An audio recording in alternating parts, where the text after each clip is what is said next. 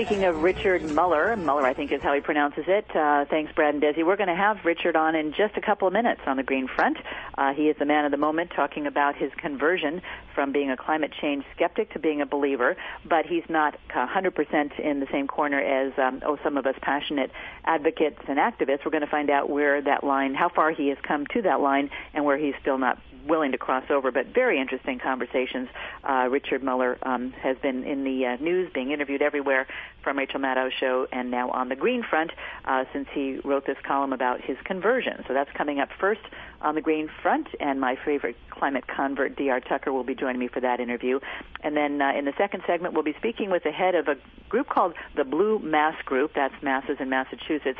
Charlie Blandy is one of their um, principals, and he just wrote a great blog on climate change skepticism and want to hear some of his comments. And last but not least, we'll be checking in with my new friend on Facebook, Lisa Bardak. She was um, one of uh, hundreds, if not thousands, of people who marched on D.C. this past Saturday for the Stop the Frack attack and she brought her Barbie doll to make her point, and we'll be chatting with her. She uses um, comedy, a little bit of uh, humor and sarcasm, and uh, her daughter's Barbie doll to make a point about fracking and climate change. So, a great show coming up. Uh, pleased to uh, welcome you to the program. And D.R., are you with me? Yes, how are you doing? Great. Really excited to have Richard Muller on. Um, you know, you'd, you'd never know until you ask. And I just um, was listening to him on NPR, and I said, well, well, you know, he's local, he's in our time zone, and he's in demand, and he seems to really enjoy this publicity he's getting. So let me try him. And sure enough, he's available. He'll be joining us in, well, any time, about another couple of minutes here. So looking forward to that as well as uh, your friend Charlie Blandy, and uh, we'll be focused, of course, on climate change and fracking. And by the way, uh, Richard Muller, I think, is a big proponent of natural gas, so should be an interesting hour ahead. Yes, he has, yes, he has mentioned on uh, on Rachel Maddow's show the other night that the uh, that safe fracking might be the uh, the safest uh, way to sort of reduce emissions and also satisfy the energy needs of emerging countries and hopefully that's more doable than clean coal. But um, we'll be all ears to hear about that because it seems like there are so many safety um, and environmental and health concerns uh, around fracking. And uh, then, of course, we'll hear from Lisa Bardak, who uh, is this is her passion, stopping um, the uh, rapid growth of fracking.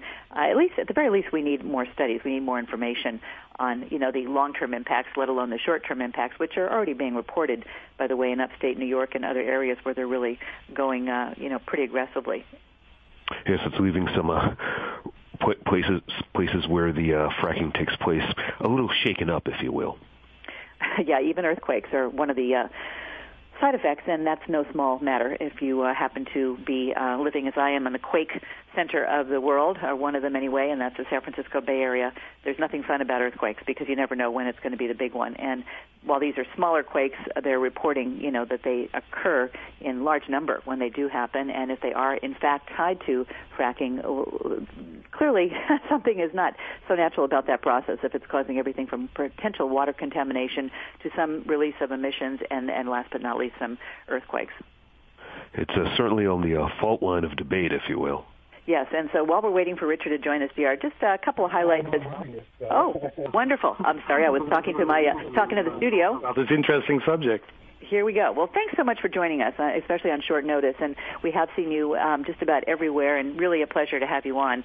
And uh, we are, you know, advocates here for believing that uh, climate scientists know what they're talking about. So we've watched your story and your evolution, you know, very closely with great interest. And by the way, my co-host, I don't know if you heard this at the beginning, um, Dr. Tucker, uh, I found him through the blogosphere when he wrote a column about his conversion from being a climate change skeptic to a believer, and he can tell the story better. And those regular listeners to the show know that it was actually reading the 2007 IPCC report that made him, um, you know, wake up and, and smell the carbon, so to speak. And uh, call him my favorite Republican and uh, climate convert because he is as obsessed with uh, this subject matter as I am. So why don't you two say hello? Yes, uh, Richard, how are you doing? I'm doing great. How are you? Congratulations on your great piece in the New York Times uh, earlier this week. Well, thank you. Of course, um, I, I, think the key work are the five papers we put online, our computer programs, and our analysis. And I, right away, I have to give credit to Robert Rohde, who was a young scientist who's an absolute genius, and he was able to guide us to the best statistical methods uh, and and collect the data and put it online in a format that now other people can use it too. So in the end, we stand by not my opinion, but by the science that we've done. And by the way, I should mention um, the formal um, introduction, Richard, uh, of course, founded the Berkeley Earth Surface Temperature Project, known as BEST, along with his daughter Elizabeth, who kindly got you um, lined up to be on our show. And you're also a professor of physics, so you certainly, you know, are an interesting figure to have had this evolution, for lack of a and also the term. also the author of a new book that just came out that I hope you'll mention. Uh, go ahead, tell us the name. it's Energy for Future Presidents, and it actually has a um, a, a, a, description of the Berkeley Earth method and how we did it and what our results are for a lay audience. So I, I think people will find find that uh, a good introduction. Okay, and before we do get into uh, drill down a bit, pardon the expression, to what led you to have this conversion, you know, you're getting kind of a mixed response. I would say first, um, climate activists applauded you because, and, and noticed the irony that you, some of your um, research is funded by the Koch brothers, and would love to hear what you think about that irony, and also um, some criticism that you're just seeking publicity. You've got a new book out, and uh, what took you so long? Well, I'm not seeking publicity. Publicity is finding us.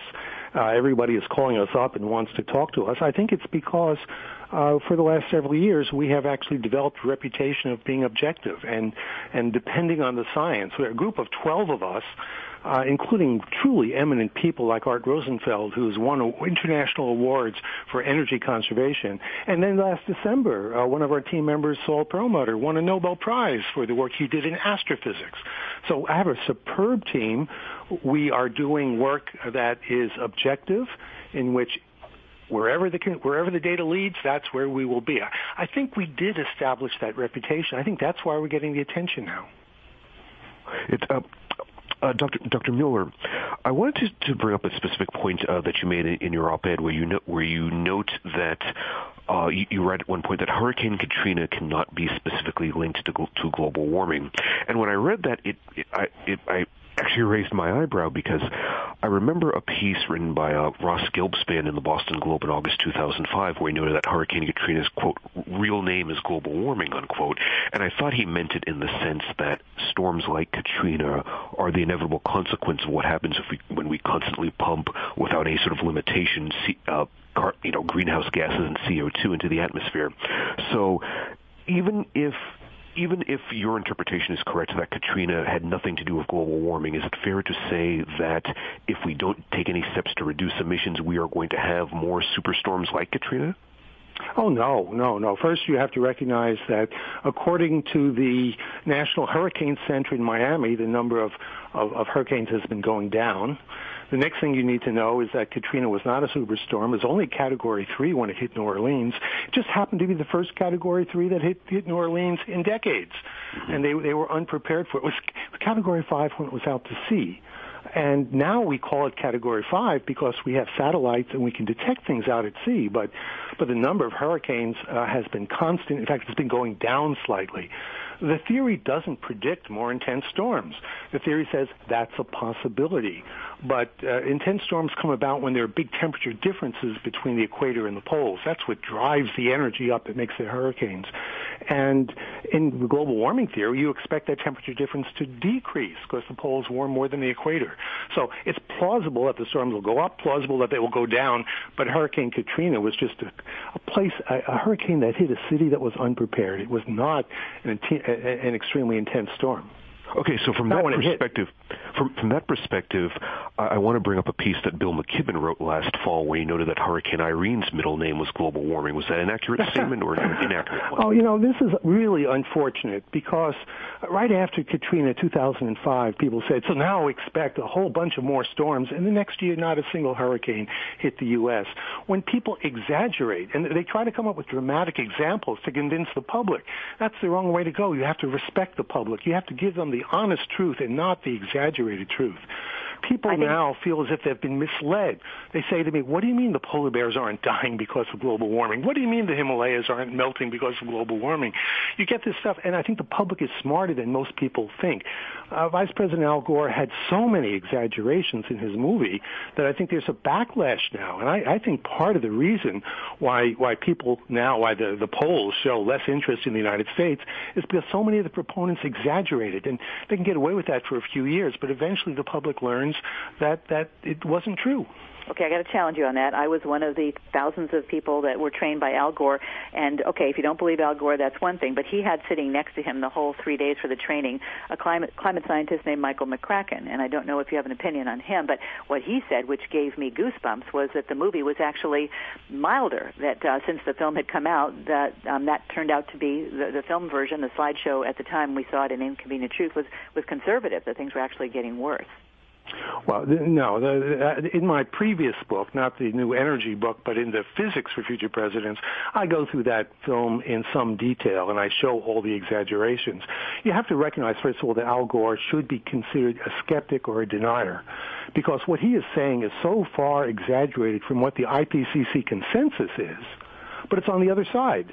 Well, so why do they call skeptics who, who think it's less bad skeptics, but people who think it's more bad, they, Gore should be considered a skeptic too, because most of what's in that film, when he shows New York City being flooded, and the IPCC is predicting that sea level will rise by maybe, uh, maybe one foot or two foot, but he shows New York City being flooded, when he shows the polar bears being being hurt by global warming when the scientific studies show that there's no evidence for that whatsoever?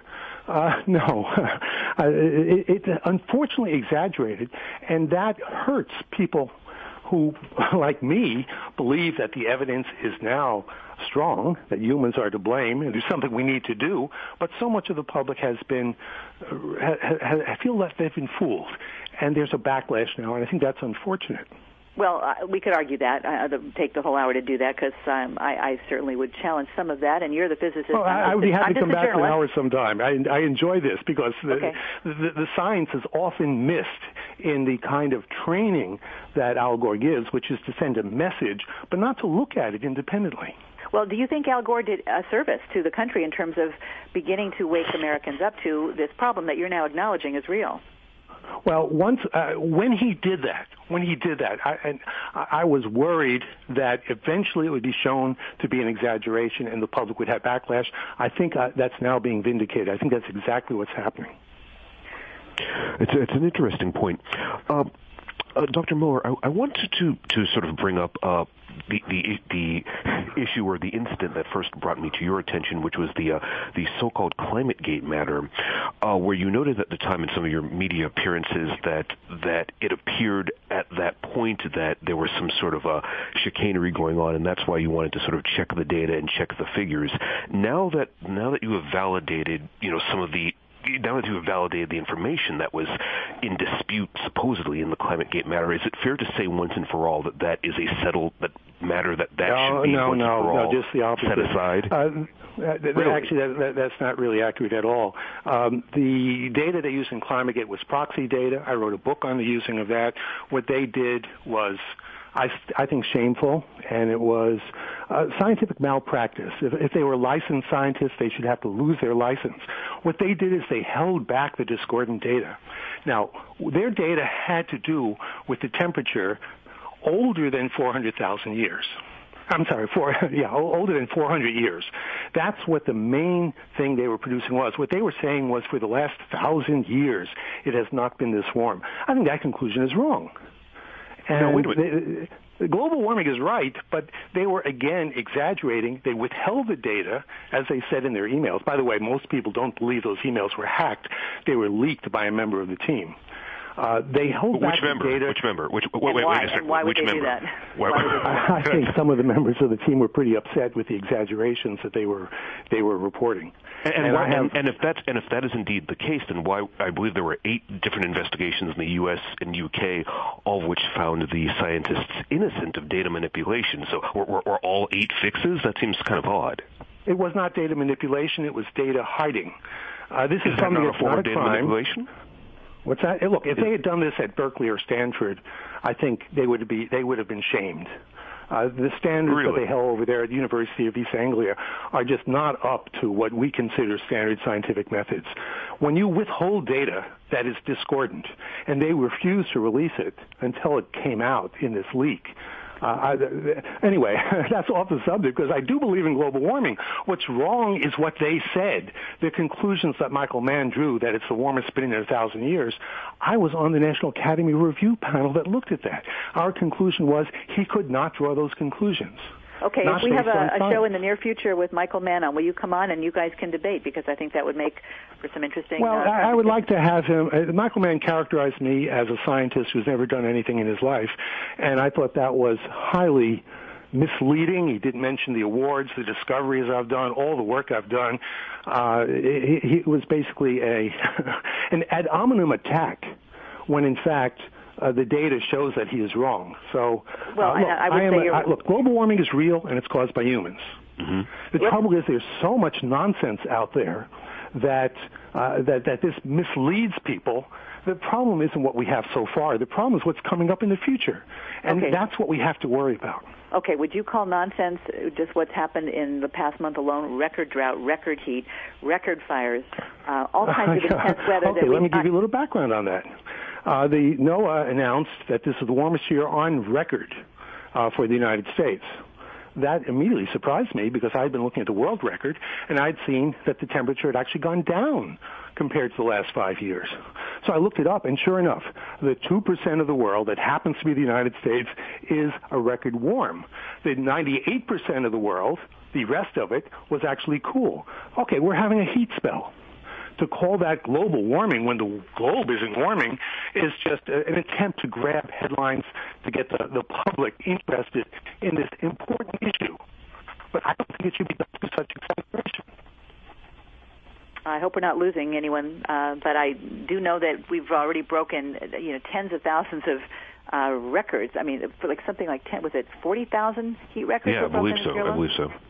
Yeah, well, you, how you, can you, you how know, can my you position that? is that my position is the world has warmed on average, and when the world is warmed, you expect records to be broken. Uh, that's true. It, the, the last decade is the warmest it's, it's been in 250 years. Okay, just so a couple yes, weeks the, ago. warming is taking place. What's not taking place are all these other things. Well, what about uh, the uh, more, more than half of the country is, you know, having extreme drought conditions and states of emergency? Would you attribute that to climate change? The droughts and the fires just so well, it depends what you mean by climate. Uh, there is microclimate that's due primarily to changes in ocean currents, such as El Nino and the Gulf Stream. We had this in the 1930s when we had terrible droughts. That wasn't due to climate change. But now, when there's a terrible drought, people say climate change. Uh, Well, the fact is the variability has not increased. It is warmer, but no, I don't think there is any any good scientific evidence to attribute that to climate change. Uh, uh, Dr. Muller, I think part of the frustration on on, my part, and, and, and I hope I can speak for Betsy here on her part, is that you you, you note okay that that okay it's getting warmer. The problem here is that when you have industries, including and we and you know you've been talking about this before. Entities such as the Charles Koch Foundation that have been funding people to who run around saying without any evidence whatsoever that it's getting cooler, it tends to make you a little, uh, in my case anyway, irritated. I don't want to, want to speak to that. Uh, I mean, I happen to find that quite frankly perverse that people are asserting things without evidence on the on you know with within a certain political movement in this country, a movement that I used to be a part of. Uh, do you have any any thoughts on that? Uh, you, you, you mentioned that that certain allegations claiming that certain things are global warming when they're not does a disservice to science. But when people are blatantly going on, shall we say, Fox Business Channel and saying it's getting cooler when it's not, does that also not ser- do a disservice to science? Oh, absolutely. I think both sides have been equally bad on this. Um, many of the people who are concerned about global warming have ignored the legitimate criticisms of many of the skeptics. I believe that's why the Koch Foundation funded us because they because we showed them that we understood those criticisms and could look at them in an objective way, which we did. But but that's important to do. Uh, there are people on both sides uh, who have done this, and I don't particularly see that, uh, that Fox News is any worse on one side than MSNBC is on the other. Uh, We, we would we would argue that, but I, I, we only have a couple minutes, and I have to ask you: Do you know uh, David and Charles Koch personally at all? I, have met I, I them? have met them. I have met them. And how would you characterize their view of science and, and climate change uh, re- truly? Because uh, the Well, what they have said we, to we have every reason to think that- that they're actively denying it, and yet your daughter was quoted as saying, "No, they have a real interest in getting to the, the bottom of the science." Is that is Yeah. that accurate? No, no, that's a cartoon characterization that comes about from some articles that, uh, I mean, people, the idea, for example, that all generals are in favor of nuclear war, uh, and that everybody in industry is, is a denier is, is just a very naive viewpoint. They emphasized to me that what they wanted was to get the science right. If we could address these issues, which were valid issues, then uh, they wanted to know what the real answer was. I think they had legitimate concerns. Okay. I, I think every, I, th- I think three years ago, everybody should have had legitimate concerns because the issues being raised, like the quality of the temperature stations, uh, like the uh, adjustments to the data that had been made, uh, like the issue, the fact that, there, that, that the UK group was only using 7% of the data. These were real issues that needed to be addressed, and, and we did. And we came to the conclusion that the global warming is real, and the evidence points very strongly to 100% of it being due to humans. But that evidence had to be examined before you could really reach this strong conclusion. And we reached and a stronger conclusion than the UN. And since you came to your conclusions, which matches what 98% of the world's climate scientists, expert in their field, say, have you talked to the Koch brothers or been in touch with them? And might this change their, their views or where they put their money in light of your coming out, for lack of a better term? You know, I can't tell where where the foundation is going to put its money. That that's beyond me. But I think when you, you say I've now reached an agreement with 98 percent, I actually disagree with most of that 98 percent on many of the things they say, if not most things. Global warming is real. The things that they attribute to climate change, I think, are mostly wrong and demonstrably wrong with all the buildup of greenhouse gases in the atmosphere, why, and you're a physicist, why is that? It shouldn't be, I, I'm not a scientist, but it's not rocket science that we are t- tampering with the atmosphere, and that is changing our weather patterns. Absolutely. Uh, but the change so far has been less than one degree Celsius, two thirds of one degree Celsius. The problem is not that anything has happened so far. The, the problem is that we expect with the continued emissions, particularly in the developing world, particularly based on coal, that this will go much higher. And based on what we have done in my group, I expect that to happen, and I expect it to, to get much, much warmer than it's ever been during the era of Homo sapiens. But that doesn't mean that we're seeing increased wildfires. It doesn't mean we're seeing increased tornadoes. We're not. We're not. Yes, the temperature's going up. Yes, it's greenhouse gases. But to exaggerate it by bringing in all these other things, I think tends to mislead the public. And when they learn they're wrong, when 2006 there are no hurricanes hitting the U.S. despite predictions, they tend to be, become somewhat cynical about science. And I think that's well, really unfortunate. And I don't think it was so much uh, predicting uh, increased quantity of hurricanes as intense storms. And let, us mean, let, let, let's set, intense let's storms have not increased. They let's have set not hurricanes increased. aside for a minute. What about? Do you think that all that we just had an incredible wave of fires, and the droughts are continuing, and cattle are, you know, being slaughtered because they yes. can't get enough corn the at greatest a reasonable price since because of corn crops right? dying. Is that all just something you'd expect to see, you know, in a normal fluctuation? We saw it in 1930. Was was was called, you know, was was was the the Dust Bowl.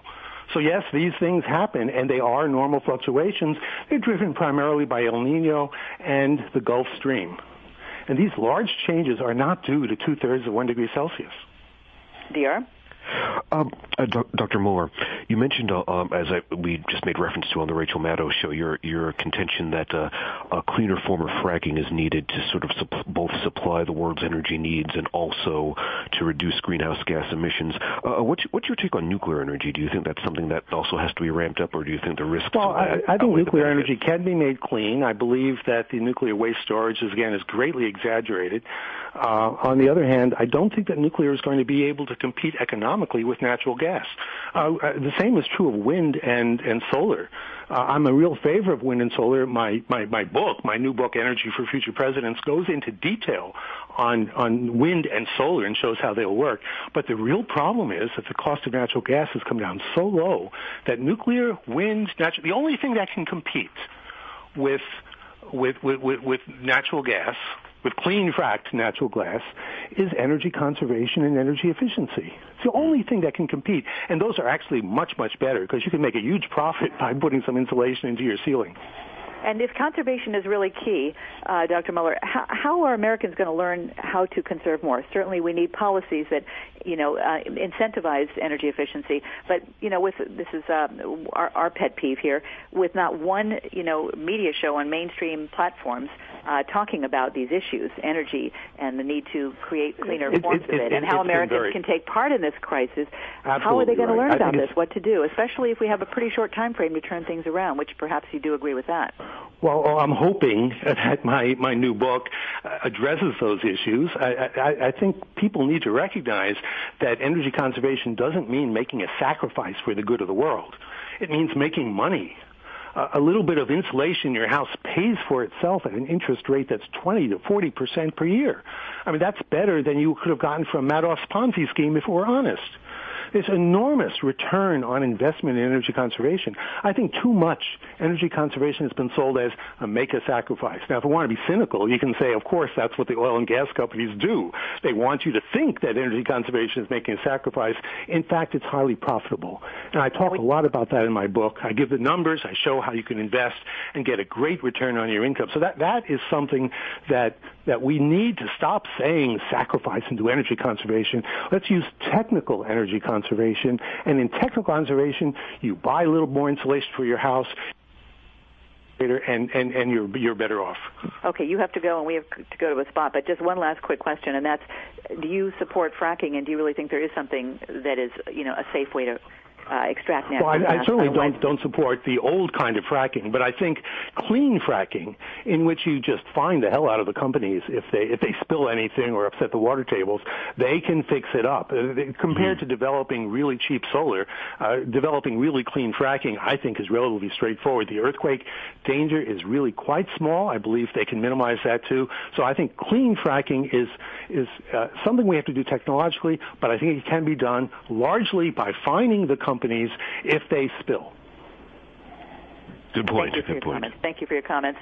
And uh, Dr. Richard Muller, again, really appreciate your being available on uh, short notice. And uh, we don't agree with everything you said, but that's okay. Um, appreciate you being here. okay, being willing well, call me back sometime. Uh, thank will. you very much. We'll get Dr. Michael Mann on the same time. And D.R. Tucker, you're going to stay with us. We'll have uh, your friend Charles Blandy up in a few minutes. Maybe he heard some of that conversation and can comment. And then uh, in our last segment, we'll be talking more about fracking, drilling down with Lisa Bardak. We'll be right back.